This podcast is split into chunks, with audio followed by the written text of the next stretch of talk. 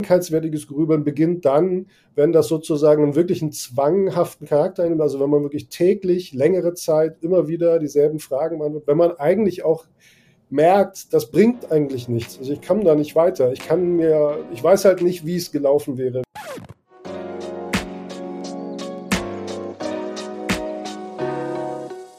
Hallo ihr Lieben, hier ist Paula. Ich freue mich, dass ihr wieder bei unserem Koro-Podcast dabei seid. Heute geht es um ein Thema, das uns wahrscheinlich alle schon mal betroffen hat. Und zwar Overthinking. Zu Deutsch übermäßiges Grübeln. Das kann auf Dauer ziemlich belastend sein und dazu führen, dass wir uns im Alltag auf nichts anderes mehr konzentrieren können. Um zu verstehen, warum es dazu kommt und wie man aus den Gedankenspiralen ausbrechen kann, habe ich mich mit Steve Ayan unterhalten. Ich spreche heute mit Steve Ayan. Er hat Psychologie, Literaturübersetzung und Wissenschaftsjournalismus studiert und leitet die Redaktion Gehirn und Geist in Heidelberg. Wir sprechen heute über Overthinking. Und zu diesem Thema hast du auch schon ein Buch geschrieben, und zwar Lockerlassen, warum weniger Denken mehr bringt. Ich würde jetzt gerne erstmal von dir wissen, was verstehst du denn überhaupt unter Overthinking? Ja, hallo, freut mich hier zu sein. Genau, ich habe ein Buch geschrieben mit dem Titel Lockerlassen, warum weniger Denken mehr bringt. Und Overthinking ist sozusagen der neudeutsche Begriff für das, was man mal Grübeln genannt hat. Also im Fach, in der Fachsprache im Psychologen oder Psychotherapeuten sprechen eigentlich meistens auch von Ruminieren oder Rumination. Das bezeichnet sozusagen so das ständige mehr oder weniger repetitive Kreisen der Gedanken um immer wieder die gleichen Fragen. Häufig ist das sehr stark negativ eingefärbt und ist ein, tatsächlich auch eine Begleiterscheinung von Depressionen. Also ist auch ein Teil der Symptome, die man, wenn man sich quasi bei einem Psychologen oder bei einem Arzt mit, mit einer Verstimmung äh, meldet. Und das, dann geht es auch tatsächlich darum, wie oft, wie sehr und mit welchen negativen Gefühlen man eigentlich grübelt. Overthinking, muss man vielleicht dazu sagen, ist halt so ein schöner Anglizismus, so ein schönes Wort, was ja erstmal einfach nur zu viel Denken bedeutet. Und wir denken natürlich auch in vielen anderen Kontexten zu viel, die nichts im engeren Sinn mit Grübeln zu tun haben. Also klassische Beispiel ist der Harry Kane gerade vor kurzem beim Elfmeter gegen Frankreich. Wenn man zu lange Zeit hat, über etwas nachzudenken, klappt es oft nicht so gut, wie wenn man es, gerade wenn es automatisierte Prozesse sind. Also wenn ich am, am, beim Autofahren oder beim Schnürsenkelbinden anfange zu überlegen, wie mache ich das hier eigentlich, dann geht es eher schief. Nicht immer, aber die Wahrscheinlichkeit ist groß. Und dieses, diese Art von Overthinking, das wird in der Psychologie zum Beispiel als Choking bezeichnet. Also wenn man sich in einer bestimmten Leistungssituation oder bei Dingen, die eigentlich automatisiert laufen sollen, weil man sie gelernt hat, wenn man da quasi anfängt nachzudenken oder die Aufmerksamkeit abgelenkt wird, das kann zum Beispiel auch Feedback sein, wenn man in einer Prüfung sitzt und wenn man dann in einem Experiment zum Beispiel ständig Rückmeldungen bekommt, wie gut man jetzt gerade dasteht im Vergleich zu anderen, dann kann das solche Choking-Effekte haben. Das ist auch eine Form von Overthinking, aber im engeren Sinne würde man das wahrscheinlich aufs Grübeln beschränken. Jetzt schreibst du ja in deinem Buch, dass wir einem sogenannten Bewusstseinsfimmel verfallen sind. Wie meinst du das denn? Ich fand das so ein lustiges Wort. Genau, also ich habe versucht, das irgendwie auf, einen, auf eine prägnante Formel zu bringen und ich finde tatsächlich, dass es so eine Art Bewusstseinsfimmel in dem Sinn gibt, dass wir in einer Kultur leben, in der das etwas bewusst machen und mit, mit Nachdenken, mit Überlegungen, mit Kontrolle einen sehr hohen Stellenwert besitzt. Und wir das sozusagen auch auf viele Dinge des Alltags übertragen, wo das eigentlich gar nicht Sinn der Sache ist. Und man, also es gibt so eine Art Überbetonung des Nutzens unseres Denkens. Genau in diese Richtung weist ja auch der Titel meines Buchs, dass es halt viele Gelegenheiten im Leben gibt, in denen weniger Denken mehr bringt. Ich habe im Zuge dieses Buches oft das Feedback bekommen oder das Gefühl bekommen, dass Menschen denken, ja, weniger denken, das ist ja eigentlich eine schlimme Sache. Also dann kamen mir oft Leute mit Donald Trump oder Verschwörungstheoretiker, die sollten halt mal ein bisschen vernünftig denken lernen und so. Und natürlich ist sozusagen Rationalität, Argumente, Wissen und so weiter, was mit Denken zu tun hat, eine wichtige Sache. Ich, das Buch ist keineswegs ein Plädoyer dafür, dass wir alle jetzt äh, das Denken ausschalten sollten. Aber ich wollte darauf hinweisen und da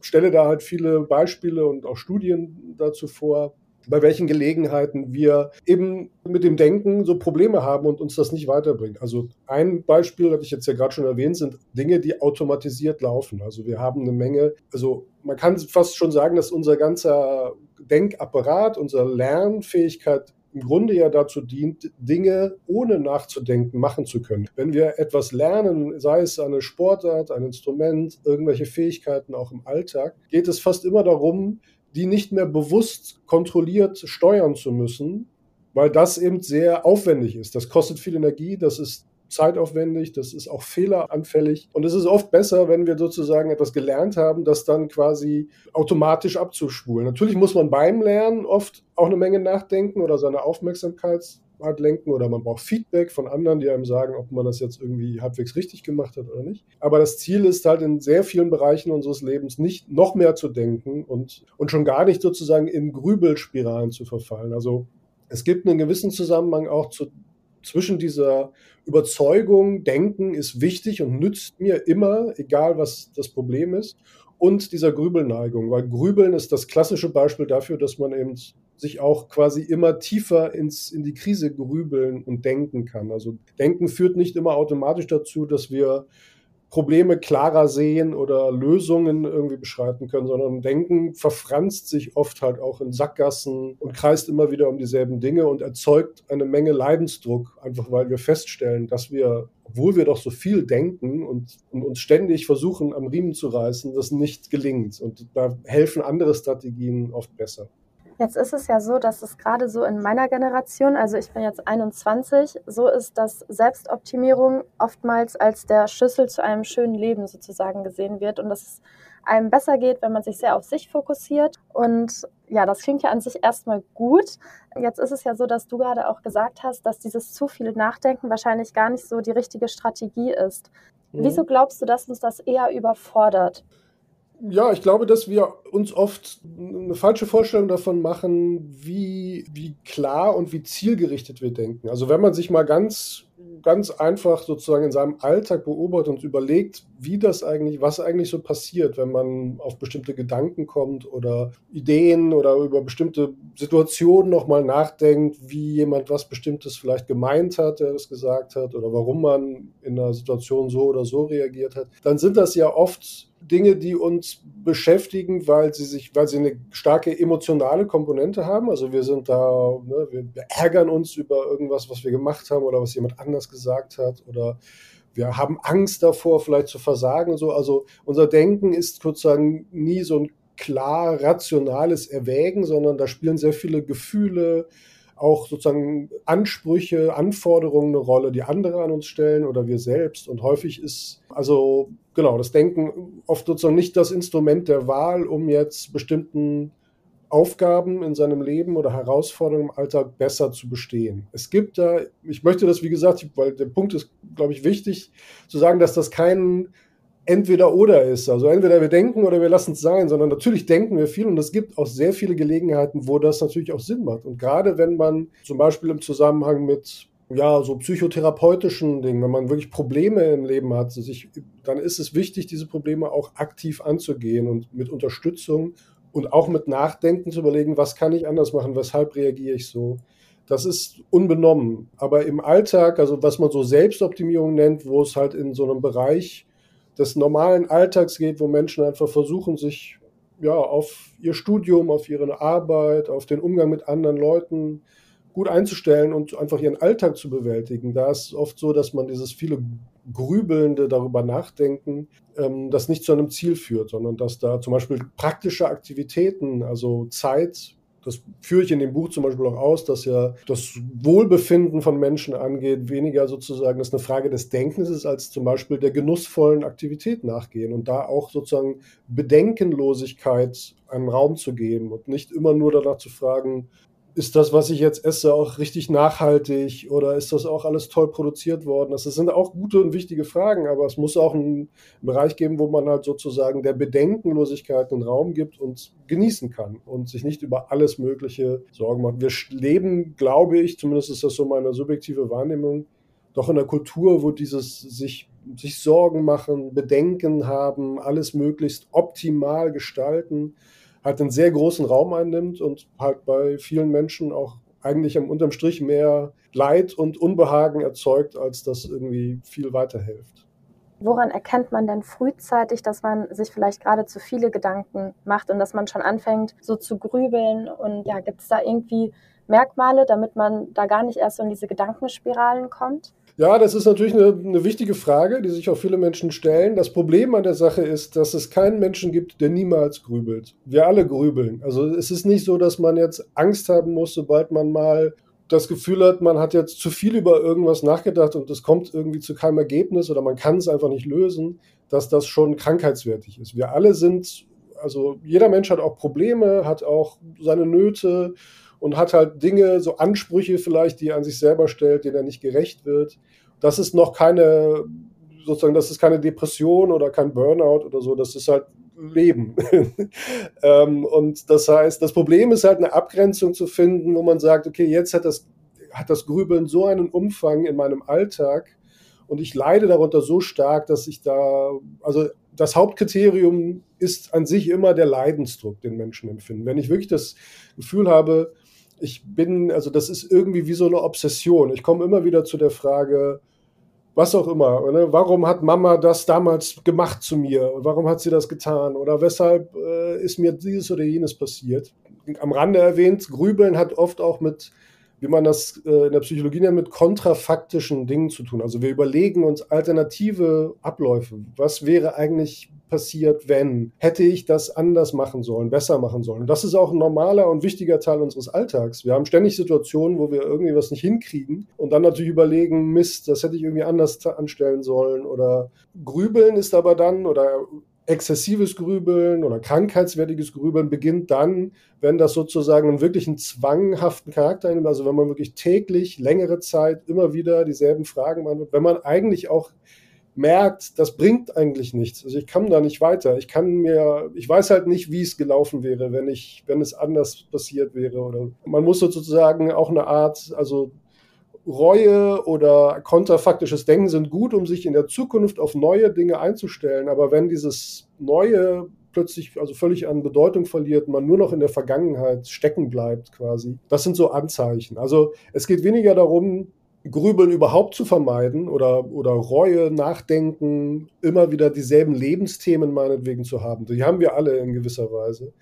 Aber es geht um den, den Grad der ja, Selbsteinschränkung und, und Behinderung und auch der emotionalen, des Leidens oder des, des, ja, des Leidensdrucks, den man darüber empfindet. Wenn der ein bestimmtes Maß hat, dann ist das zumindest ist das erstmal bedenklich. Das ist dann immer die Frage, okay, was macht man dann? Geht man gleich zu einem Therapeuten oder einem Hausarzt oder man kann natürlich auch professionellen Rat in Anspruch nehmen. Es gibt ja auch mittlerweile viele Coachings oder auch Online-Angebote, wie man mit Gedankenschleifen besser umgeht, wie man aus denen rauskommt. Man kann aber auch zunächst einmal sich, also ein allererster Schritt ist oft, sich das überhaupt erst einmal einzugestehen und zu sagen, okay, ich tue da was, was irgendwie was ich irgendwie doof finde, aber ich krieg's nicht wirklich hin. Und dann vielleicht mit anderen Menschen, mit nahestehenden Freunden, Partnern darüber zu sprechen und sich nicht zu scheuen, das auch zu sagen. Oft merkt man dann als erstes mal, dass es anderen ganz genauso geht. Und dieses Gefühl, dass man nicht der Einzige auf der Welt ist, der grübelt, das wirkt oft schon mal sehr erleichternd. Genau, und dann kann man eben schauen, je nachdem, worum es sich da genau dreht und welche Art dieses Grübeln hat, gibt es dann verschiedene Möglichkeiten, sich auch wirklich besser davon, davon zu lösen oder vielleicht auch mit Unterstützung von, wie gesagt, also auch natürlich mit psychologischer oder ärztlicher Unterstützung da ähm, vorzugehen. Aber das ist dann in der Regel eher was, wenn wirklich das auch Teil einer depressiven Verstimmung zum Beispiel ist. Also wenn Leute auch wirklich grübeln und durch ihr Grübeln so weit so runtergezogen werden, dass sie ihnen alles nur noch trüb und schwarz und zum, zum Weinen und zum Verzweifeln erscheint. Das ist dann doch ein ernstes Warnzeichen. Würdest du denn sagen, dass manche Menschen vielleicht mehr grübeln als andere Menschen? Also zum Beispiel zwischen Männern und Frauen, gibt es da Unterschiede, dass Frauen sich mehr Gedanken machen als Männer oder ist mhm. das eher ein Klischee? Ja, also wenn man sich jetzt einfach die Daten angeht, die Verbreitung zum Beispiel von einerseits zum Beispiel depressiven Diagnosen angeht, dann haben da Frauen ein ganz starkes Übergewicht. Also es sind eigentlich grob gesagt doppelt so viele Frauen in Behandlung wegen Depressionen zum Beispiel als Männer sind. Da kann man natürlich sagen, okay, grübeln wirklich Frauen so viel mehr äh, oder sind sie auch wirklich so viel depressiver oder gehen sie vielleicht einfach eher zu einem Arzt oder Therapeuten, also suchen eher einfach Unterstützung, sind auch eher bereit, damit ja, sich zu outen sozusagen. Da spricht auch sehr vieles dafür. Also es gibt ich weiß nicht, irgendein Psychologe hat mal diesen Satz geprägt, Frauen grübeln, Männer dübeln. Also, dass Männer sozusagen oft andere Bewältigungsstrategien haben, sich in irgendwelche vielleicht handwerkliche Tätigkeiten oder was weiß ich irgendwie. Es gibt natürlich auch sehr ungünstige Strategien, die Männer eher pflegen, wie zum Beispiel dem Alkohol zuzuneigen oder Glücksspiel, was weiß ich, riskante Sportarten oder sonst etwas. Also, das spielt da mit rein. Das heißt nicht unbedingt, dass, also vermutlich ist es so, dass Männer und Frauen eigentlich in ähnlichem Ausmaß auch zu negativen Grübeln oder zu belastenden Formen des Grübelns neigen, aber eine durchaus unterschiedliche Art haben, damit umzugehen. Die große Frage ist natürlich immer, die sich auch Leute, die grübeln, selbst oft stellen, weshalb grübel ich eigentlich die ganze Zeit? Die machen sich dann oft deshalb Vorwürfe, also dass der Inhalt des, der eigentliche ursprüngliche Inhalt des Grübelns ist dann irgendwann fast zweitrangig, sondern es geht dann darum, dass man immer wieder in dieses Grübeln kommt und irgendwie zu diesen Versagern gehört, die sich einfach nur in, in Grübelschleifen aufhalten und da nicht mehr wegkommen. So in der subjektiven Wahrnehmung. Und dafür kann es ganz unterschiedliche Gründe haben. Das kann familiäre Hintergründe haben. Da hat sicherlich auch irgendwie eine Art persönliche Disposition, wie man das nennt, also eine persönliche Veranlagung etwas mit zu tun. Das kann durch Vorbilder auch geprägt sein oder durch sehr hohe Ansprüche, mit denen man immer konfrontiert wurde. Ja, da gibt es einen bunten Strauß an Ursachen und das ist, ja, wie soll ich sagen, oft ein bisschen müßig, diese Ursache herausfinden zu wollen, weil das kann auch dazu führen, dass man dann nur noch darüber grübelt, warum grübel ich eigentlich die ganze Zeit? Was ist der Grund für dieses ewige Grübeln? Das ist eine der unangenehmen Begleiterscheinungen unseres Denkens, ist, dass es sich immer selbst auch, also es kann selbstreferenziell werden, immer über die eigenen Ursachen und die eigenes, das Warum des eigenen Denkens nachzudenken. Und dann wird es nicht nur ziemlich kompliziert manchmal, sondern auch ausweglos. Aber es gibt da, klar, es gibt da unterschiedliche, also es gibt Menschen, die haben da eigentlich überhaupt kein Problem damit. Die gehen, also entweder denken die einfach insgesamt nicht so viel nach oder sie gehen halt im Notfall eine Runde joggen oder schlafen oder hören Musik. Und es gibt halt Menschen, die da eine sehr starke Neigung zu haben. Ja, es ist sehr schwer zu sagen, wo da jetzt genau die Grenze des Bedenklichen ist. Die muss halt jeder für sich selber so ein bisschen ausdenken. Da gibt es ja auch unterschiedliche Sensibilitäten. Also manche, manche grübeln vielleicht eine Stunde am Tag und finden das aber total normal und es gehört halt einfach zum Leben. Und andere sind bei dem Ausmaß, denken sich dann schon, mein Gott, das ist ja, das ist ja schon krank, ich muss unbedingt was tun. Also auch die Bewertung dessen kann durchaus unterschiedlich sein. Ich finde, insgesamt sollte man versuchen, das nicht zu vorschnell da auch Sorgen drum zu machen, weil wie gesagt, Grübeln ist keine Krankheit, das ist etwas, was wir alle auch in einem gewissen Maß tun. Wenn es dazu führt, dass man sozusagen seinen Alltag irgendwie nicht mehr hinbekommt, dass man wirklich auch stark darunter leidet, dann ist es, glaube ich, angesagt, sich da nach Möglichkeiten umzuschauen, nach Hilfsmöglichkeiten oder erst einmal einfach mit anderen Menschen auch darüber zu reden, sich dem, sich zu trauen, auch sich damit zu offenbaren. So wie das bei vielen anderen Dingen im Leben ja auch ist. Also wenn wir mit Dingen unzufrieden sind, dann bringt es in der Regel nichts, sich das so in, in sich hineinzufressen und mit sich selbst ausmachen zu wollen, sondern offen damit umgehen ist dann oft die, die bessere Wahl. Was würdest du denn sagen, wenn man jetzt im normalen Ausmaß sozusagen grübelt? Was wären da konkrete Bewältigungsstrategien? Also du hattest jetzt ja schon gesagt, wenn man sich anderen anvertraut und wäre es vielleicht auch gut, wenn man sich irgendwie ablenkt, beispielsweise zum Sport geht, also einfach Sachen machen, die einem Spaß machen und einen ja dann aber auch erstmal ja eigentlich nur für einen kurzen Moment ablenken. Gibt es da wirklich irgendwie Strategien, die man anwenden kann, wenn man jetzt gerade merkt, ah, jetzt denke ich schon wieder zu viel nach?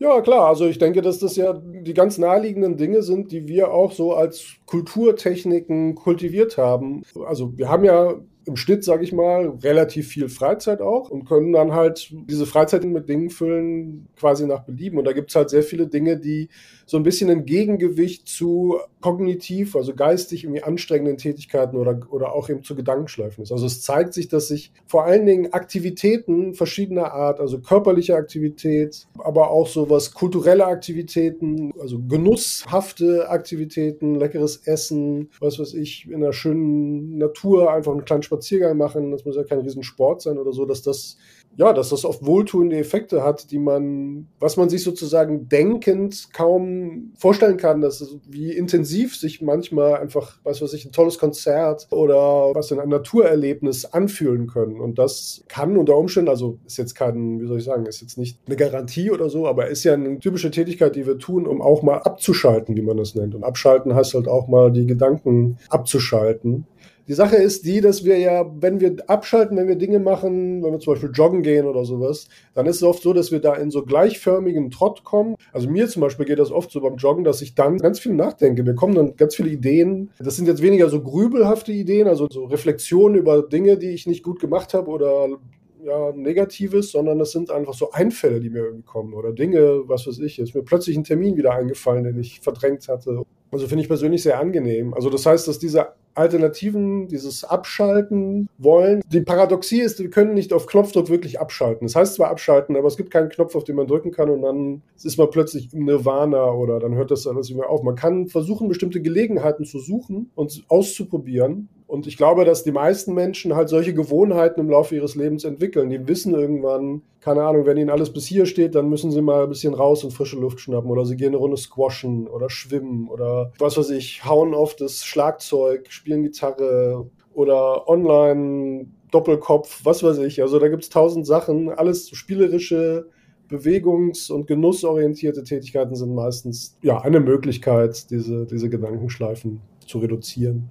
Würdest du denn sagen, dass es vielleicht auch ein bisschen der Generation geschuldet ist, dass jetzt beispielsweise gerade in meiner Generation ist es ja häufig so, dass viele irgendwie psychologische Hilfe in Anspruch nehmen, schon bei kleineren Anzeichen und bei der Generation meiner Eltern, da kenne ich eigentlich jetzt persönlich niemanden, der irgendwie in psychologischer Behandlung ist. Ja, hat das vielleicht was mit der Generation zu tun? Sind wir irgendwie, wenn man das so sagen kann, ein bisschen wehleidiger geworden?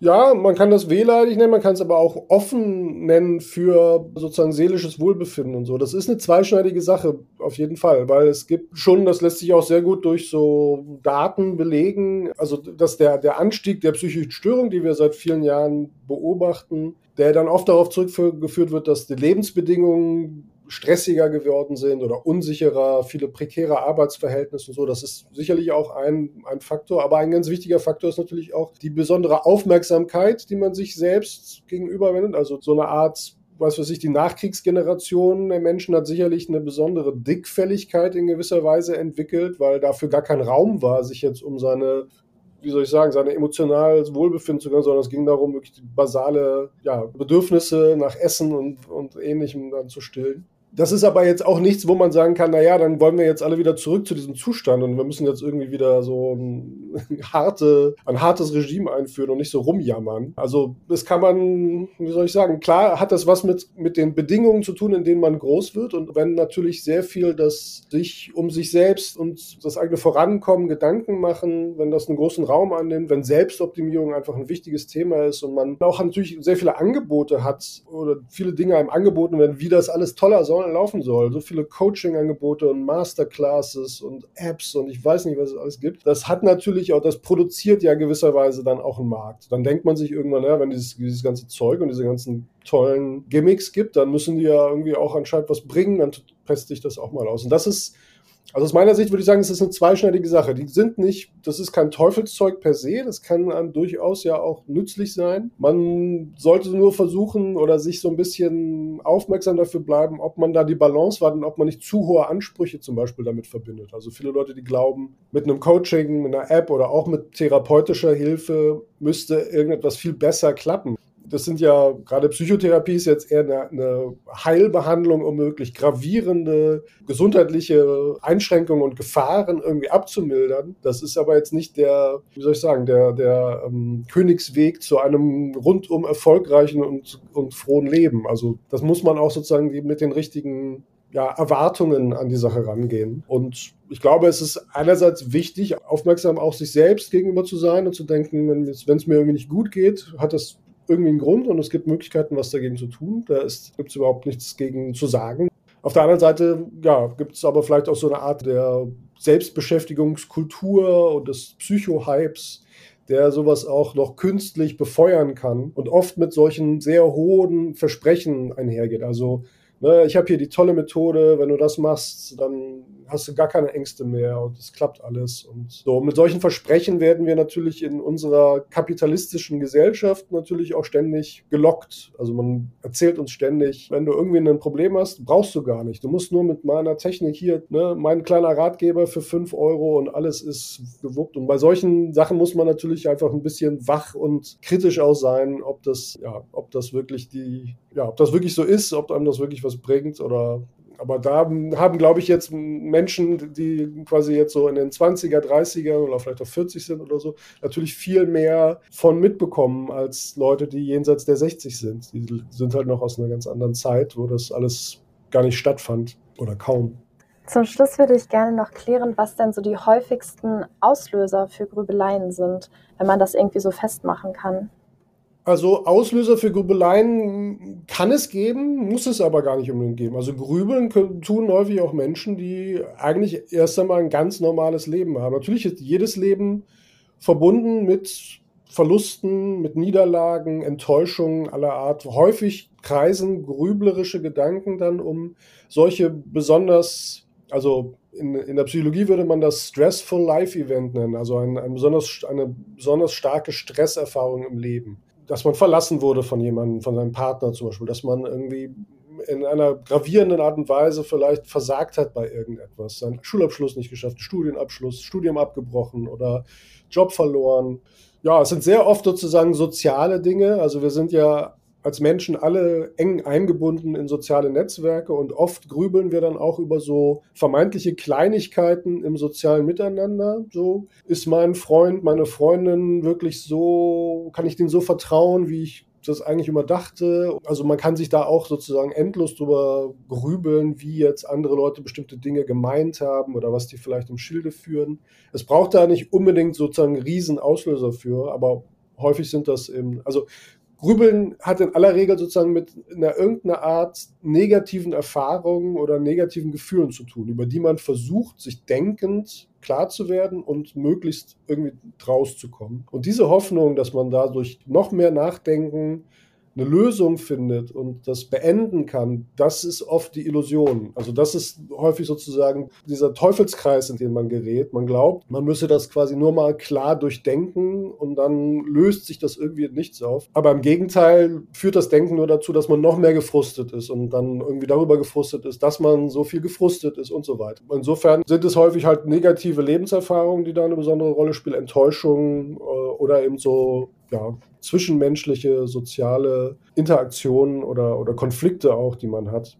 Aber egal was es ist, also die, meistens, es gibt zum Beispiel eine auch sehr wirksame, also auch in Studien belegte Therapierichtung, die nennt sich metakognitive Therapie. Da geht es die richtet sich eben auch speziell an Menschen, die eine besonders starke Grübelneigung haben, weil dort versucht wird, im Rahmen der Therapie sozusagen aufmerksam dafür zu werden, wann man anfängt zu grübeln. Das merken die Menschen, die davon betroffen sind, oft nicht so so leicht. Und diese Gedankenketten auch einfach zu unterbrechen. Also da gibt es verschiedene Techniken, wie man wirklich versucht, sich gar nicht mehr weiter Gedanken zu machen. Das ist erstmal sehr erstaunlich, weil man, wenn man grübelt, ist man so in, in diesem Thema drin, dass man denkt, ja, aber ich muss doch, ne, ich bin doch jetzt kurz vor der Lösung und so. Und und dann wirklich sozusagen so einen Ausknopf zu finden, wo man, das ist dann oft sozusagen eben, man ersetzt das durch irgendein anderes Thema oder eine andere Tätigkeit, die das Denken quasi unterbinden kann in gewissem Maß. Oder halt im Rahmen dieser metakognitiven Therapie gibt es so einige äh, Techniken, die man dann ausprobieren kann.